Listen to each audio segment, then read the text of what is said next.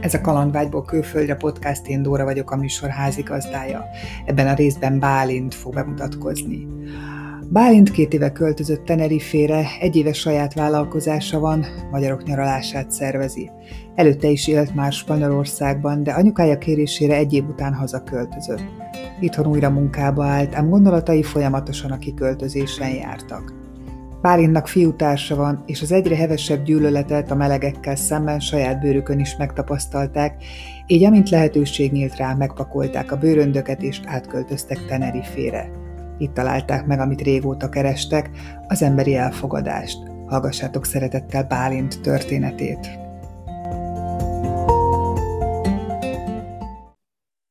Én Bálint vagyok, Fülep Bálint, és lassan két éve lakom Tenerifén.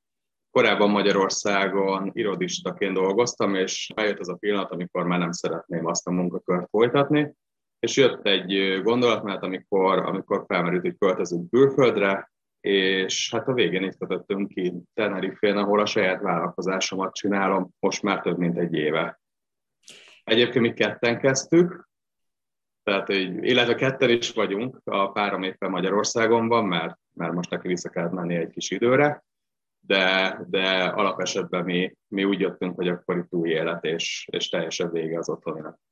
Megvan-e az a pillanat, amikor megfogant a fejedbe, hogy te szeretnél menni Magyarországról? Hát az már nagyon régen megfogant. Én 2013-ban laktam Barcelona mellett Marézában majdnem egy évet, én akkor önkéntes voltam a European Volunteer Service keretén belül, az volt az első külföldi költözésem, tehát előtte már egyszer-kétszer voltam turistaként külföldön, viszont Spanyolország úgy tekintettem rá, hogy én voltam Olaszországban egy három hónapos ilyen szakmai gyakorlaton, és hát akkor az az, az, az abszolút best. És hogy Olaszországnál nincsen szebb a földön, és így valahogy Spanyolország teljesen ki is maradt. Aztán jött egy lehetőség, hogy egy ilyen önkéntes programban részt vegyek, akkor két országot jelöltem meg, Svédországot, illetve Spanyolországot. Mind a két helyre felvettek, és ő igazából úgy dölt el, hogy hova megyek, hogy amelyikhez közelebb volt a tenger, és így 13 perccel a menetidőben Barcelona nyert, illetve Maréza, és akkor így mondtam, hogy jó, hát akkor, akkor irány Spanyolország. És ott hát majdnem egy évet voltam. És ahogy visszajöttem Magyarországra, én már akkor sem akarta visszajönni, csak anyukám annyira unszolt, hogy hát ha már jöjjek vissza, meg hát meg úgyis fiatal vagyok, meg, meg jó az a Spanyolország, de azért bizonytalan volt meg egyébként úgy mentem, hogy egy, egy, egy szót nem beszéltem, se spanyolul, se angolul, csak olaszul. És azt mondtam, hogy jó, hát akkor legyen anyának örömmel, akkor megpályázok egy állást az esélytelenek nyugalmával, természetesen fölvettek rá, tartottam a szavat, visszaköltöztem Magyarországra, és az elmúlt hét év, vagy az azt követő hét év az arról szólt, hogy mikor tudok végre elköltözni. És úgy kaptam azért jobbnál jobb munkákat, és szakmailag tök jól fejlődtem, közöm nem volt ahhoz a munkakörhöz, amit, amit elláttam, hogy én HR-esként dolgoztam, nem ez a szakmám, tehát így, így bekerültem ebbe a világba, és úgy láttam, hogy szakmailag elindultam egy lépcsőn, ami, amin úgy haladtam szépen. És hát úgy, ez azért úgy visszatartott, hogy akkor á, mégse kéne még költözni, meg nem tudom, viszont eljutottunk egy olyan, olyan általános élettani helyzethez, vagy hát kimondom politikai helyzethez, amit mi már nem tudtunk tovább preferálni, és hát azt mondtuk, hogy akkor most jött el a pillanat, hogy akkor elmenjünk. És ez 2019-ben volt, egészen sokáig úgy, úgy döntöttünk, illetve úgy volt, hogy elköltözünk Barcelonába, és ott kezdjük az új életünket, és október 15-ére meg volt a repjegyünk, és október 10-én egymásra néztük, hogy igazából a nagyvárosból B nagyvárosba költözni, az nem biztos, hogy annyira nagy egzisztenciális előrelépés, látod főleg a barcelonai árakat. És ugye Spanyolországban, hogyha te nem voltál korábban rezidens, akkor annyira nem könnyű itt kezdeni. Tehát ide kell a munkaszerződés, ide kell lerakni majdnem egy évet egybe, vagy legalább fél évet, két havi kaució, mit tudom én. És akkor nézzük az lehetőségeket, hogy oké, okay, lehet, hogy gyorsan kapnánk munkát, de egy szobát tudnánk csak kibérelni, azt is 700 euró per hónap áron, és egy olyan lakásból, ahol van rajtuk kívül még 6-8 ember. És ahhoz már mind a ketten öregek vagyunk, hogy ilyen kolesz feelinget csináljunk, és hát akkor egyre inkább ment el a kedvem attól, hogy most Barcelonába költözzünk, viszont már ugye repjegy meg volt, minden, és akkor így ja, a tizedikén egymásra néztük, és mondtuk, hogy hát akkor menjünk Tenerifére. Nem tudom, hogy honnan jött egyébként, valaki ismerősömnek az ismerőse jött ide akkor a tájt, és így hallottam, azt egy beragadt a fejembe, aztán, aztán jöttünk. Szóval volt öt napunk Tenerifére felkészülni, megjönni. Mit kerestetek az országba, ahová készültetek? Mi volt az, amire vágytatok, ami más volt, mint ahol eddig éltetek? Egyetlen egy dolgot, az emberi elfogadást. Nekem fiúpárom van, tehát innentől kezdve ugye azt gondolom nem kell bemutatni Magyarországon. Éppen akkor sem ilyen a helyzet, ugye két évvel ezelőtt sem volt sokkal jobb, csak akkor nem volt ennyire köztudott, meg ennyire kimondva, de ugyanúgy, ugyanúgy megvoltak ezek a szívások. És, és mi már akkor is együtt éltünk, és mi szerettük volna olyan, olyan igazi együttélést. Tehát ami, amire úgy klasszikus az, hogy a család. Tehát, hogy legyen gyerek, mi is szerettük volna egybekötni az életünket, tök mindegy, milyen szót használunk rá, és keresünk egy olyan országot, ahol mi ugyanúgy élhetünk, mint, mint Magyarországon bárki, aki egy fiú, egy nő. És ugye Spanyolországról azt mi tudtuk, hogy ez egy nagyon elfogadó hely, Katalúnya az egy nagyon, nagyon nyitott, főleg Barcelona eltéren, és hát így igazából leszűkítettük. Én azt tudtam, hogy, hogy szóba se jöhet Anglia, vagy, vagy Németország, vagy Hollandia, tehát hogy ezek a tipikus magyarok által nagyon kedvelt külföldi országok, mert, mert mi nekünk anyagilag nem volt problémánk otthon, meg, meg azt gondolom, hogy szakmailag se. A párom ápoló, én ugye az irodai munkakörben elég jól tudtam állásokat változtatni, tehát, hogy ezzel egyáltalán nem volt probléma, viszont nem akartam nullára kezdeni, hogy most akkor elmegyek megint egy, nem tudom, egy szalagmunkásnak, hiába 2000 euró a fizetés, de akkor egy ezerskét fizetek a lakásra, aztán rosszabbul élek, mint Magyarországon. És akkor az volt, hogy a, tegyen első körben egy olyan ország, ami elfogadó, második körben meg egy olyan ország, ahol például olyan mediterránusabb az életvitel. És akkor ilyenkor így, jó, hát akkor Görögország, Olaszország, vagy Spanyolország, és akkor én ennél sokkal tovább mentem, már nekem nagyon régi álmom volt Dél-Amerika, csak a családi unszolás miatt ők, úgy megkértek, hogy maradjunk Európába, aztán igazából majdnem, csak a legutolsó és legszélső pontján, de, de benn maradtunk Európában. Többször említed a családot, hogy ők mhm. azért próbáltak irányítani a külföldre költözésedet. Hogyan fogadták ezt? Próbáltak-e lebeszélni arról, hogy áttedd az életedet egy másik országba? Nem. Nem, mert ők is látják, hogy milyen helyzet. Főleg anyukámmal beszélgettünk erről sokat, és anyunak az volt az egyetlen kérése, hogy legyek boldog. Engem az anyagi rész az addig érdekel, ameddig van egy létbiztonságom, és ameddig én nekem telik arra, amit, amit meg akarok venni, és pont azt hiszem, hogy kinőttem abból a, abból a korszakból, amikor már úgy nagyon arra vágyjak, ami nem érhető el. Valahogy úgy eljutottam arra pontra, hogy, hogy megtanultam addig nyújtaszkodni, ameddig a takarom ér, és, és hát mindig többre vágyok, mindig szeretnék fejlődni, mindig fejlődök is, viszont úgy gondolom, hogy, hogy inkább szakaszosan és inkább normális léptékekben, mint hogy, mint hogy veszélyeztessem akár az anyagi egzisztenciámat. És akkor így amikor kimentetek, akkor utána olvastatok, Tenerifének volt valamiféle elképzelés a fejedben. Milyen volt a valóság? Hogyan fogadtak ott titeket? Nem volt olyan csodás, mint amit elképzeltem. Tehát ugye szó szerint ott napunk volt. Mi megnéztük az egyik nagyon híres magyar utazó bloggernek a videóját, illetve az egyik kereskedelmi tévének is a Teneriféről szóló részét, és akkor egy két videóval a hátunk mögött úgy elindultunk ide.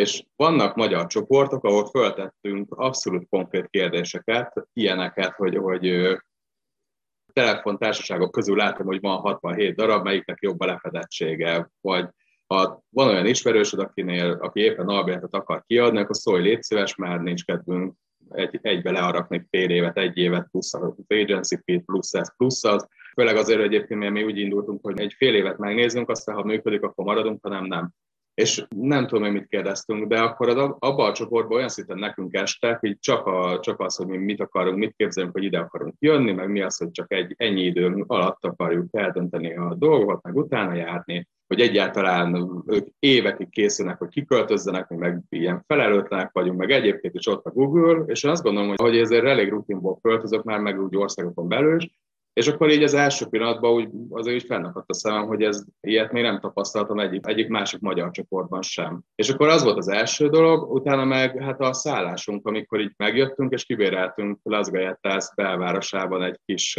a két ágyas szobát, egy ilyen hostelbe, és akkor megérkeztünk, és akkor be volt rakva egy harmadik ágy, ami aludt egy olasz srác, direkt rákérdeztük, hogy van-e szép, mert ugye nyilván az ember, ha költözik, akkor egy rakat kápét kihoz magával, mert hát nagyon sokat kell kávéba fizetni mindenhol, nem, hogy szép nem volt, de még az ajtót se lehetett bezárni, és akkor így mindenhol ilyen kis csótánypeték, meg, meg nem tudom, kis állatkák voltak, És hát én abszolút kiakadtam ezen. Tehát mondta, hogy ha ezt Tenerife, akkor így ez, ez a putrira én nem vágyom. És akkor egyből leveleztünk a szállásfoglaló céggel, nagyon-nagyon készségesek voltak, mondták, hogy jó, akkor a felét annak az időszaknak, amit ott töltöttünk, ugye lefoglaltunk két hetet, abból négy éjszakát töltöttünk ott, két éjszakát kifizettünk, az összes többit mindent visszakaptunk, és hatalmas csodára egy magyar hölgynek az egyik lakása éppen megüresedett, és be tudtunk költözni. És, és amikor beköltöztük, akkor még volt két hét vissza, ugye, mert mi azt mondom, milyen november 1-től vettük ki, szerződéses akkor írtuk, és én mondtam neki, hogy hát jó, mindegy, akkor keresünk valami szállást addig, ameddig, ameddig ugye ebben nem költözhetünk ki a papír, és hogy ne ügyeskedjünk, hát menjünk ott a kulcs, tessék. És az első két hétre nem engedett kifizetni abszolút semmit. És így, és így elkezdett úgy visszajönni a reményem az itteni emberiségbe, illetve az itteni hazaiakba, és így ezáltal bevonzott ezáltal egyébként nagyon sok jó emberrel összefutottunk. És akkor a végén egyébként nyilván eljutottunk arra pontra, hogy abszolút imádom a szigetet. Tehát mi nagyon-nagyon sokat kirándulunk, a vendégeinkkel jobbra-balra megyünk, én minden nap felfedezek valami újat. Két év alatt nem, nem jutottam el még mindenhova. Szóval hál' Istennek az első pillanatnak a sokkolódása az, az azért úgy, úgy egy pár nap múlva elmúlt, és hát elkezdődött az itteni életünk. Mi egyébként főállásba kezdtünk el dolgozni, tehát én, én úgy voltam bele, hogy tudtam, hogy vállalkozást szeretnék csinálni, viszont engem fölvettek egy bárba, ott felszolgáltam, a Tomi elment masszörnek egy szpába, és akkor így elkezdtünk egy ilyen nagyon durva sziget felfedezés és munka összhangot létrehozni ami a gyakorlatban úgy nézett ki, hogy ilyen reggel kilenckor felkeltem, elmentünk délután háromig valami új helyszínt megtalálni a szigeten, meg megtanulni róla, meg anekdotákat kikérdezni, meg a helyiekkel beszélgetni, meg ilyenek. Fél négyre bementem dolgozni, éjjel bezártam, kettőre, fél kettőre nagyjából hazaértem, ugye még pörögtem agyba, tehát ilyen háromkor, négykor lefeküdtem, kilenckor keltem, és ez hétfőtől szombatig minden egyes nap így ment akkor te már tudtad, hogy egy utazási irodát szeretnél, és tudatosan készültél erre, ezért gyűjtötted az információkat a helyiektől? Körülbelül a második héten tudtam, hogy igen, turizmussal szeretnék dolgozni. Nem utazási irodánk van, utazás szervezéssel, illetve nyaralás szervezéssel foglalkozom. Nekem több partnerem van, akinek az apartmanjait adom ki és kezelem, és a le vagyok szerződve az egyik legnagyobb magyarországi kötődésű diszkont társasággal, és akkor őnekik vagyok a hivatalos partnere. Jegyeket értékesítünk, kirándulásokat értékesítünk. Tehát, hogy gyakorlatilag, hogyha te azt mondod, hogy szeretnél egy hét múlva idejönni Tenerife-re, attól függ nyilván, hogy, hogy mi az én dolgom, de, de effektíve az, hogy összepakolsz a bőröndödbe, és hogy felszállsz a repülőre, az addig lévő összes adminisztrációt és foglalást azt intézzük. Barcelona kapcsán említetted, hogy nem beszéltél sem spanyolul, sem angolul, csak olaszul. Amikor kimentetek, hogyan boldogultatok a nyelvvel? Én akkor ugye egy év alatt azért megtanultam valamilyen szinten, főleg katalánul, meg egy picit spanyolul. Azt ugye 7 évig nem használtam, tehát ilyen nagyon passzív volt a tudás, de ahogy idejöttem, úgy ugye hirtelen el kellett intézni mindent a hivatalba, és akkor így igazából annyira tök segítőkész volt az összes hivatalnok, meg, meg mindenki, akivel találkoztunk, hogy így így elmondtam az elején spanyolul, hogy hát nagyon bocsánat, de én még nagyon-nagyon tanulom a spanyolt, és tök sok hiányosságom van, és nagyon nagyon-nagyon szeretném elmondani, de ha esetleg elakadok, akkor rezervbocs, és így mindent össze tudtunk hozni.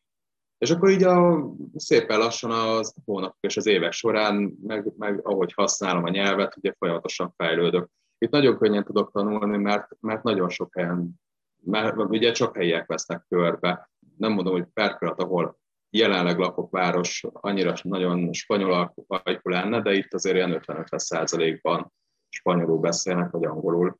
És te is úgy tapasztalod, hogy könnyű vállalkozni Tenerifén? Szerintem igen. Nekem nincs összehasonlítási alapon máshol vállalkozóként lenni. Én azt látom, hogy itt hogyan állnak hozzánk, hogy elhozzám a könyvelő, hogy elhozzám a, a rendőrségen az ügyintéző, hogy elhozzám a helyi, nem tudom, TB-nél az ügyintéző. Én azt gondolom, hogy, hogy nem hiszem, hogy olcsó itt vállalkozónak lenni, hogyha azt nézem, hogy a harmadik év végére 300 euró csak a saját tévét ez szakaszosan működik, először 60, aztán 150, 250, és akkor végén 300 eurót kell fizetni. Annyiból viszont egyébként azt gondolom, hogy támoltam ezt a rendszert, hogy, hogy azért, hogyha három év alatt nem jutsz el arra pontra, hogy 300 eurót ki tudja szedni arra, hogy a költségeket kifizes magadnak, akkor, akkor valamit rosszul csinálsz, mint vállalkozó. Nekem eddig a legtöbb dolgom az volt a könyvelőkkel, hogy fogtam az áfás számláimat, elküldtem nekik e-mailbe. Nagyon laza egyébként a magyarhoz képest, mert nincs ez az ilyen szigorú számadási forma nyomtatvány, hanem fogok, írok egy papírt, egy szetlit, ráírok egy sorszámot, és az egy áfás számlának minősül, hogyha van adószámod. Aláírás, pecsét és minden nélkül ezek érvényesek. Megcsinálják a, a bérszámfejtés, és így ennyi. Mennyire könnyű ott barátkozni a helyiekkel? Vannak-e spanyol barátaitok? Én azt gondolom, hogy alapvetően Tenerifén azért vagyunk jó helyzetben, mert itt soha nem leszünk külföldiek. Annyira sok náció él együtt, és annyira külföldi mindenki, hogy nem fogja éreztetni vele spanyol ajkú azt, hogy te bevándorló vagy, hiszen a kanárióknak a nagyon jelentős része is dél-amerikai vagy kubai bevándorló és hogy mennyire könnyű velük barátkozni, azt gondolom, hogy kapcsolatot teremteni és elbeszélgetni velük tök általánosságban a tapasztalataim alapján nagyon-nagyon pofon egyszerű, és hogyha egy picit beszél spanyolul, hatalmas öleléssel, kedvességgel, mosolyogva, barátként kezelnek. Viszont azt is látom rajtuk, hogy miután akcentussal beszélem a nyelvet, miután nem nyelvtanilag helyesen beszélem a nyelvet, ez azért egy idő után már fárasztja őket, egy idő után zavarja őket, tehát hogy ezek a kapcsolatok olyan maximum 20 percig tartanak, és egy 20 perc után már, már érzed azt, hogy, hogy kicsit úgy kezdenek ki hátrálni a kommunikációból. Szóval nekem személy szerint nincsen olyan spanyol barátom, aki olyan, olyan igazi barát. Vannak spanyolok, akikkel mai napig beszélgettünk, ők mondjuk a törzs vendégeim voltak az egyik kávézóban, ahol dolgoztam, és Facebookon ismerősök vagyunk, összejárunk sörözni, koktélozni, esetleg vacsorázni, de velük is ez a két havonta egyszer. Van honvágyad? Nincs. Egyáltalán. Jó, mondjuk voltam most nem rég otthon, három hetet, szóval. Anyukám kétszer volt kint, ő elsőnek két hetet, utána meg kereken egy hónapot. Apukám is volt kint. Tapasztaltad-e, hogy van valamiféle sztereotípia a magyarokkal kapcsolatban? Tudnak egyáltalán rólunk bármit? Nem tapasztaltam semmit igazából. Hát most így belegondolok, nem volt semmi, ami ilyen, ez a, ah, és így ennyi. Ez, ez, az egyetlen reakció. Egy-kettő, amikor kérdezi, hogy akkor oké, okay, melyik városból, akkor mondom, hogy Budapest főváros, de hogy így oké, okay, mondom Budapest, igen, azt, hogy nagyjából tudják, egy-ketten voltak ott, nagyon-nagyon kevés, akinek egyből az, hogy ápuskás, ami egyébként Katalóniában az jellemző volt, vagy akár mikor voltam Rióba, akkor is azonnal. Tehát itt kérdezték, hogy, hogy honnan vagyunk, mondtam Ungria, Budapest, abban a pillanatban, ah, puszkász, puszkász. Végezetül van-e valami történet, valami kedves, vicces, érzelmes történet, amiért kint esett meg veled, amit szívesen megosztanál a hallgatókkal? ugye mi sokszor elmegyünk kirándulni a saját vendégeinkkel, és bevallom őszintén, hogy te elmér, ott laksz a Pesti oldalon, a, nem tudom, a Batyin, akkor ránéz a parlamentre, és akkor oké, okay, ott van, megvan, még egyben van. Tehát, hogy mi ugyanígy vagyunk hétköznapokban, amikor megyünk, és itt ezt a sok csodát látjuk. Én itt lakok Los Gigantes mellett, tehát, hogy gyakorlatilag akárhányszor jövök haza, akkor látom a hatalmas sziklákat mögötte a, a Kárla Palma szigete, látom a félszigetet a világító toronja, ami azért egyébként valljuk be, hogy elég egy hű a kategória. Viszont amikor már úgy minden nap látod, akkor már úgy nem esik le annyira az állat. És én amit nagyon-nagyon imádok itt, hogy amikor ezt, ezeket megmutatjuk a, a vendégeinknek, akkor, akkor mi ugyanúgy, ugyanazt éljük át, amikor látva az ő arcukat, mint amikor mi először láttuk. És egyébként ez, ez a legnagyobb motivációm, hogy én ezt miért csinálom, amit csinálok, mert, mert képes vagyok újra átélni azt az első pillanatos találkozást. Ne ez a megható része az én életemnek. Jó tanács azoknak, akik Tenerifére szeretnének költözni, legyenek iszonyat nyitottak, legyenek nagyon-nagyon-nagyon boldogok, és hagyják otthon a stresszt. Köszönöm, hogy meghallgattad Bálint történetét, remélem tetszett. Legközelebb Jánossal fogunk megismerkedni, aki Kosztarikában él, és nagyon érdekes az ő története is. Tartsatok velem akkor is!